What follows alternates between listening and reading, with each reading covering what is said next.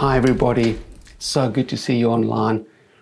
And whether you're in your sofa or your bedroom or wherever you are, you are most welcome. And I'm so thankful for this opportunity to share God's word with you today. If you haven't been uh, with us for the last two weeks, we've been in a series called I'm In. Yes, I'm in. Say it with me. I'm in. In the first week, we had a look at I'm invited. Jesus invites people others reject. And you are invited into the family of God. Say it with me I am invited.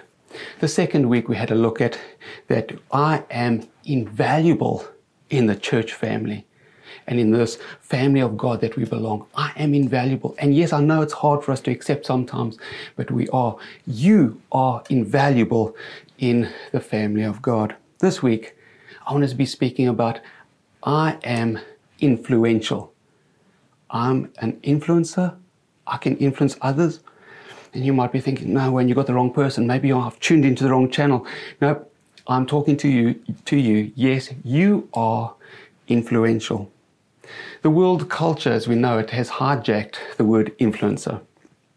We have YouTube, Facebook, Instagram, Twitter, TikTok, and that's just a couple of the different social media platforms that people can be on. If you go onto YouTube and you're successful and you get what they call followers, some people get hundreds of thousands and even millions of followers. The more followers you get, the bigger your influence is, and they will even pay you money for your adverts and for being on the social media platform. Now, a social media platform uh, influencer is defined as an individual who has the power to affect purchasing decisions of others because of their authority, knowledge, or relationship with their audience on a social media platform.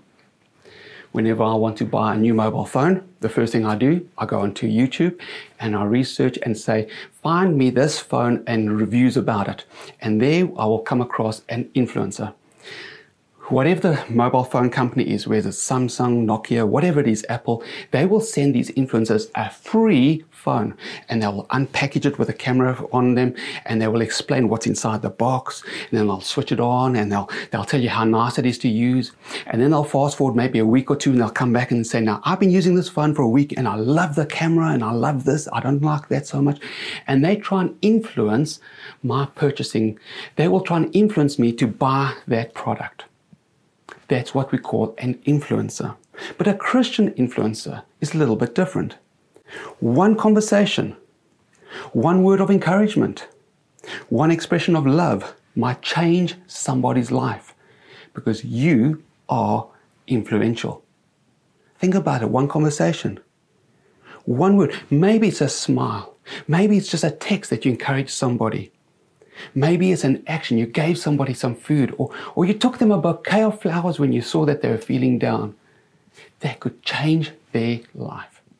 You are influential.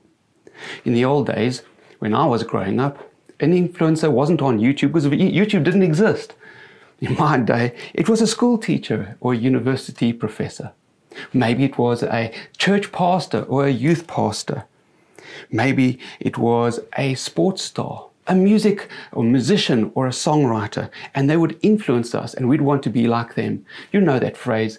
When I grow up, I want to be like, and you would choose your favorite person, somebody who has influenced your life. But this morning, I'd like us to just really look at the word influencer and influence. Jesus had something to say about it in Matthew chapter 5. He said, You are the salt of the earth. What does salt do? Salt influences your taste buds. That's right. It influences. You add it to the food and the food tastes better. Or we've all heard of MSG, monosodium glutamate, or it's the salt of glutamate acid. That stuff, some people say is nasty, and I think they might be right, but they add it to fast foods and they make fast foods taste more addictive and better.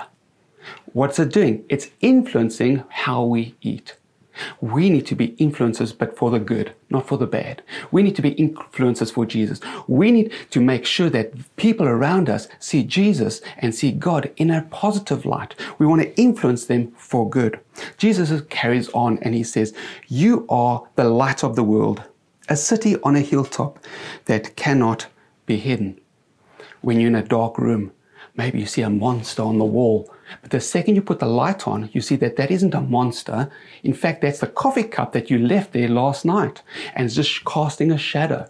So many people have a negative impact and a negative um, opinion of who God is. But we need to switch the light on so they can see He's not a monster. He's the most loving Father. He's inviting them to be part of His family. We need to be the light of the world and influence others. Insects are drawn to light, aren't they? You put on a light and there comes the moth and all the mosquitoes. They come flooding to the light. We need to be like that for Jesus, though, influencing others. We need to be putting on the light that people come into the family of God because they're attracted to who we are and what we are because of who's inside of us. But there's a couple of problems when it comes to this modern world of influencing. All these influencers that are on YouTube and Facebook and uh, Twitter. Here's three of them that I was thinking of. First of all, it's always about the way that you look on YouTube or Facebook. Have you noticed they only put on the best images, the best pictures? You never go and show them pictures of when you just wake up in the morning first thing and you're all groggy eyed and you haven't done your hair. No, it's always the pretty people. It's the best photographs. It's the ones with a mojo, with the most attitude, the ones who are sexiest, the ones who are most confident. They're the ones that are on the social media. But we start to compare ourselves to them, and that makes us feel unlovely possibly unwanted, undesirable. And so we look at them with this droolingness. We look at them longingness. If only I could be like them. And they are influencing us to be more like them. The second thing that I thought of is they always look at the platform size. Which platform has the most followers? Is it YouTube? Is it Vimeo? Is it Facebook or is it Twitter? Or is it this TikTok or Instagram? What platform has the most followers? Because I want to be on the platform where most people can see me. So it's all about the size. Or do we get locked into that same thing? I only want to influence most people. I want to be part of the largest church because that's where I can influence the most people. The third thing is you need to be on a stage to be able to influence. You need to be on a platform to be able to influence others. And that is so wrong. Oh, I want to find another church because I, in this church I'll never be on the stage. I have to be behind the pulpit like Pastor Wayne because only then will I influence others. You know, Pastor Wayne's always the one who influences. No, no, no, no. In fact, I might have the least amount of influence. I'd like to submit to you that some of you guys right out there, you influence me.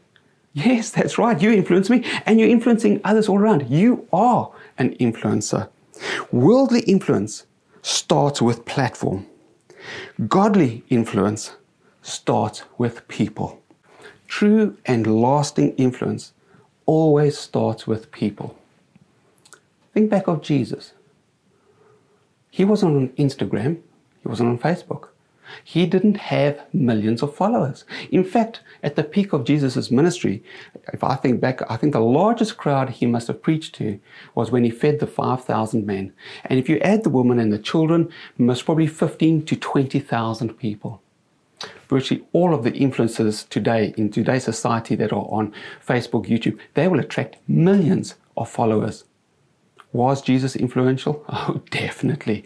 He proved that just with 12 disciples and the 12 apostles that he started with, millions of people now love and serve and are in the kingdom of God and in the family of God. Jesus was the ultimate influencer. People before platform. We all come into contact with people. Maybe you're going to work on the train or the bus. Co workers that you sit next to at, at work. Maybe you're going for a, a medical checkup and you're sitting in the waiting room and you're meeting people all around you. They are all opportunities to influence. Maybe it's a stranger in the street, a friend. Maybe it's a neighbor next door. Whether you realize it or not, you are influential. Somebody is watching you. if you come into church, maybe you're a new person in church is looking around and they're watching how you worship the Lord. Oh, so that's how you worship the Lord. You raise your hands and you praise the Lord and you close your eyes. They, you are influencing how they behave in the future? Maybe you, right now sitting online. Are you bored with the talk that I'm giving? So you, you're scrolling through your emails and uh, Facebook and you're half paying attention. Maybe there's a child or maybe a non believer in the house. They're watching you and they're seeing you are influencing somebody else. On the positive side, maybe you've got your Bible out and you've got your notebook and they say, that's how you do it. That's what a disciple is. That's what a follower of Jesus does. That's how you grow in God. You are influential. I was a little boy, seven years old, and my mom and dad were the pastors of the church. My grandparents were pastors and missionaries, and my great grandparents. I've come from a long line of ministers and pastors, and I was seven years old, but I didn't know Jesus for myself. You see, just because your parents or people that you know and love serve Jesus doesn't mean that you know and love Jesus. And I was seven years old sitting in Sunday school and we had a visiting speaker. Man, she was awesome.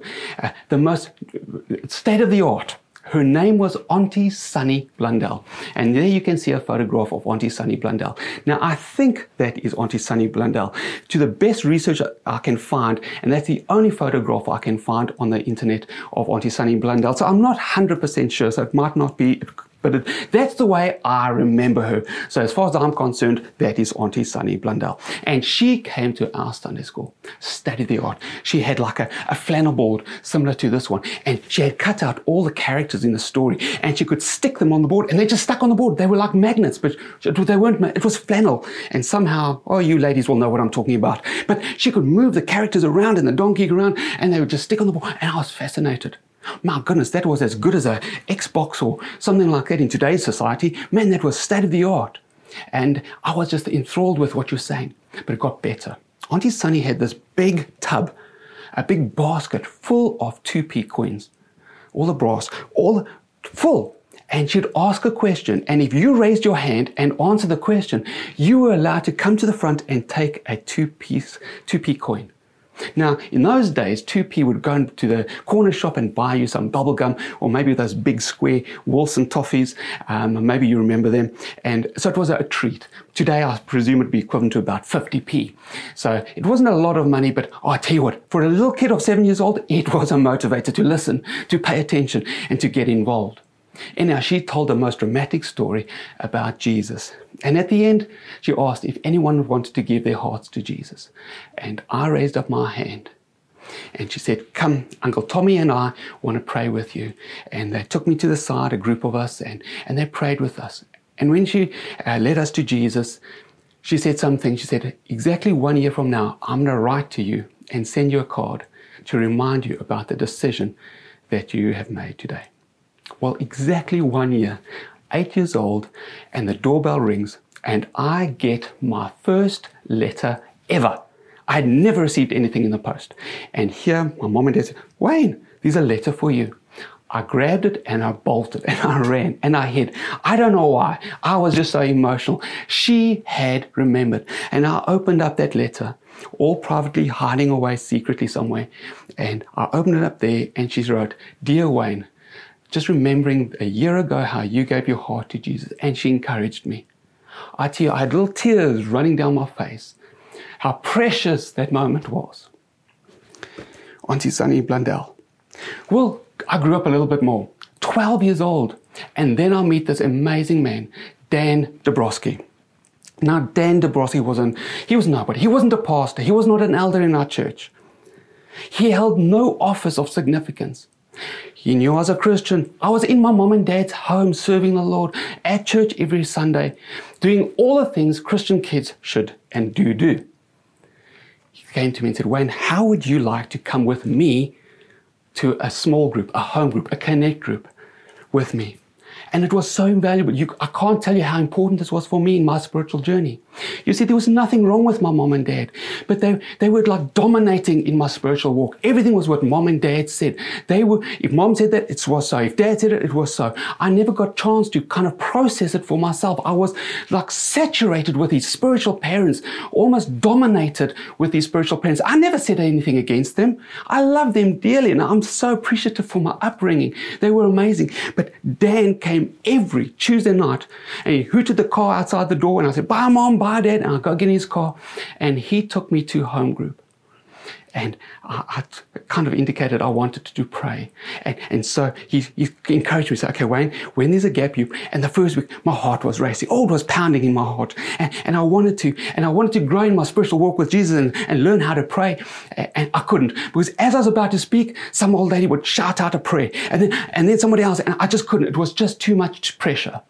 The second week came along and, and I, I tried again and I couldn't get it right finally, the third week, I managed to go first. And I blurted, blurted out this, this prayer. Oh, it was awkward. Uh, but you know what? No one laughed at me. No one mocked me. That was my first ever public prayer that I had prayed.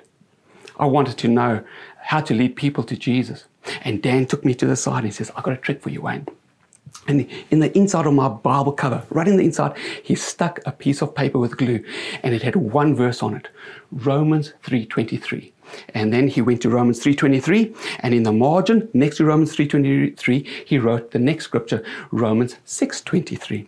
And then when he got to Romans 6.23, he wrote another little cheat, little crib notes there, and he put in there Isaiah 53. And he said to me, now Wayne, when you want to lead somebody to Jesus, you open your Bible and you quickly have a squiz there, and you have a look and oh, Romans, you don't show them that you're looking there. And then you go to Romans 3.23, and you read the verse and you explain it to them.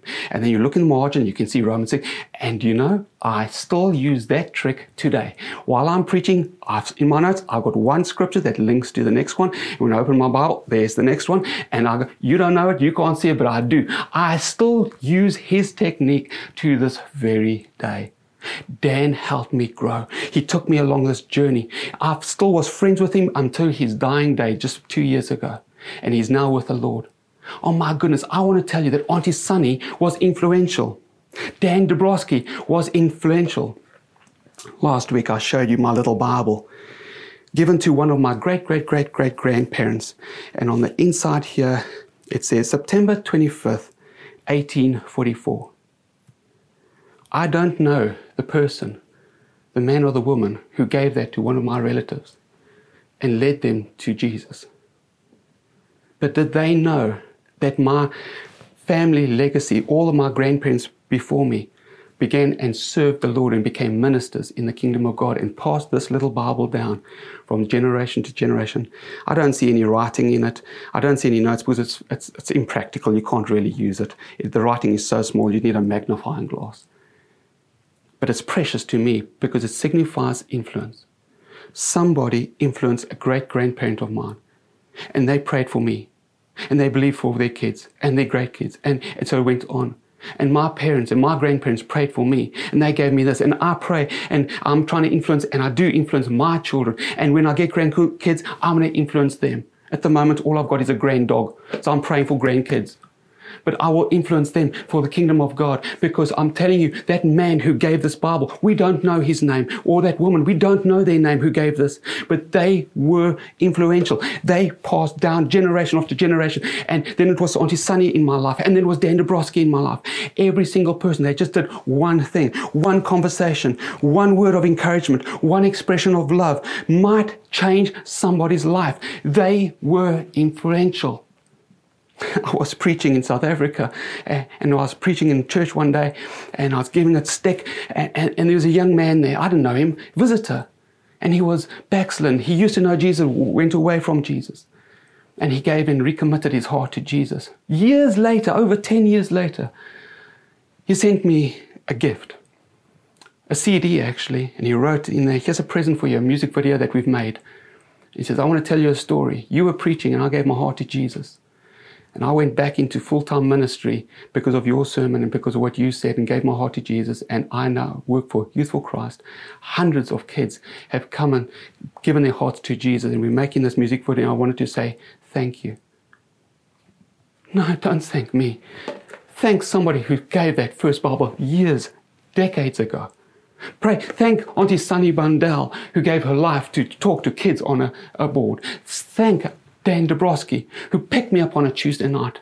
These people were influential in my life and, and other people's lives. When we get to heaven one day, we look at the queues of people and say, you were involved in some small way. Would you like to be part of some small way in someone else's experience with Jesus? You are influential. One conversation, one word of encouragement, one expression of love will change somebody's life. You are influential. You all remember Mary, Martha, and Lazarus. Claire and I were doing a series on them just a couple of weeks ago. Mary, Jesus is with Mary and Martha in their home. And Mary comes and anoints Jesus' head and feet with oil. And initially, the disciples are mad. In Matthew 26, verse 8, it says, The disciples were indignant when they saw this. What a waste, they said.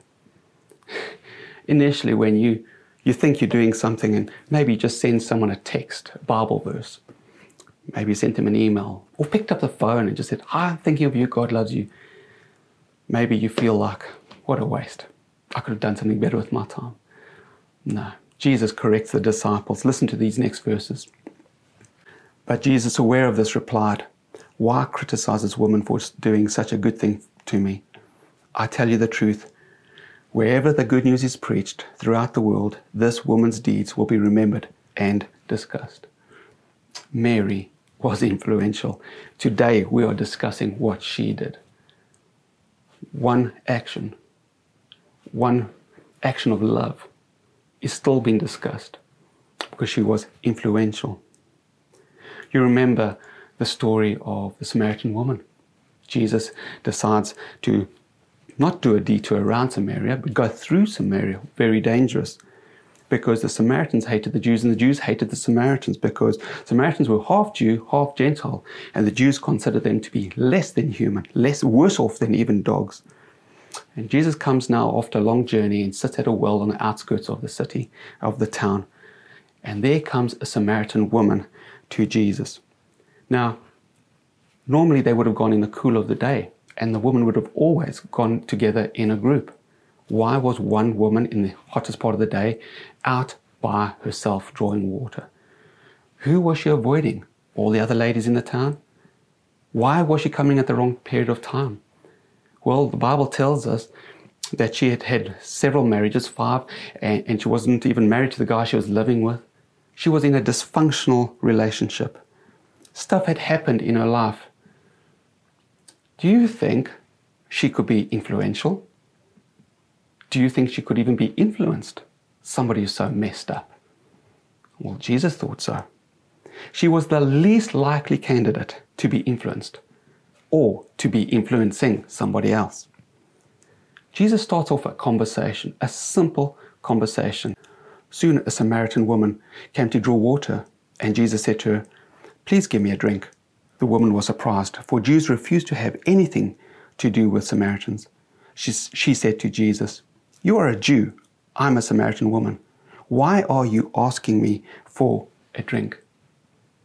Jesus dignifies this woman with a gesture and the start of a conversation. He didn't have to, but he did. She's shocked, overwhelmed. Why is this man talking to me? She's intrigued. Maybe something for him to say to me. This is weird, bizarre, strange. You walking across the room to somebody else might shock them. Why are you coming? Why are you not judging me? Why is there no prejudice? Why is there no racial hatred? Why are you taking those steps to come to me? I'm surprised. I'm intrigued. What do you want? Can I help you with something? This woman is interested. Jesus begins to influence her by showing a little bit of love. The story continues. Jesus replied, If you only knew the gift God has for you and you, who you are speaking to, you would ask me, and I would give you living water. Jesus replied, Anyone who drinks this water will soon become thirsty again. But those who drink the water I will give them will never be thirsty again. It will, it becomes a fresh, bubbling spring within them, giving them eternal life. Please, sir, the woman said, give me this water, then I'll never be thirsty again, and I won't have to come down and get water.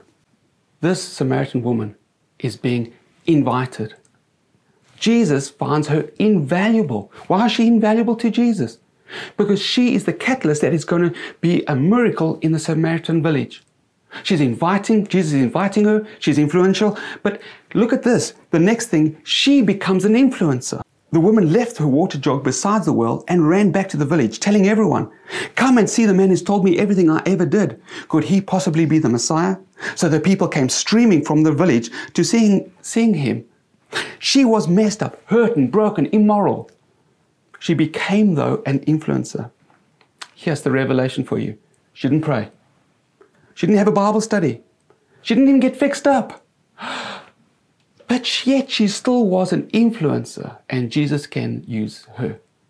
Jesus can use you. No, you don't have to be fixed up. No, you don't have to get your life right. No, you don't have to pray and study. You can be an influencer. And in fact, you are an influencer.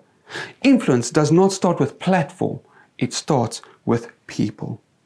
At the end of that story, in John 4, verse 39, it says, Many Samaritans came from the village and then a little later down in the next verse, it says, Many more came to hear his message. Jesus needs you. You are influential. Just a word, one action can influence so many people. You know, in your family, even, you are influential. Your kids are watching you. Outsiders, neighbors are watching you. You are influential. Well, you say, well, how can I be influential, Wayne? Well, why not just start and listen to somebody who's hurting? You say, I don't know, I'm not a counselor. I don't know what to say. You don't need to. I was at a meeting, a leadership meeting with some ministers yesterday. And the one thing that came across is people just need to be listened to. You don't need all the answers. Sometimes just being able to explain it and, and just talk to someone is all that they need and show a little bit of love. Why not invite someone to online church? send them a link and just say, hey, we're doing this series, Amen. I'd love you to watch it with me. Maybe you should invite them, have breakfast with them and at your house or, or lunch or supper and watch the program together. Why don't you just text somebody a verse? Send them a link. We love putting on these on all the social media platforms, little teasers. Send them one and, and just say, hey, join in. We'd love to see you there. You can always pray when we put out on uh, Echo Prayer a request when someone's not well or in hospital or something, some, or even a, pr- a praise prayer that we want to give God thanks for, join in. We're inviting you. You're important and invaluable in the family, and you can be influential. Remember, your prayers change things. No miracle, nothing that happens in our church is done without your prayers backing. We need you. You're influential why don't you invite someone to our website? We have a new website. I don't know if you noticed, uh, if you go and have a look, it's called Replay. And you can click on Replay and you can go and replay uh, our Sunday services in full, or you can even replay a series like the Lazarus series. There's no introductions, there's no worship. It is just purely the sermon. And right next door to the download is the notes. You can download both the notes and the sermon itself. Uh, and, and, you can do a Bible study with them. And we, we put on there, oh, there must be about 30 or 40 different uh, series for you to have a look at. And you can go and do a Bible study with them, and you can be influential.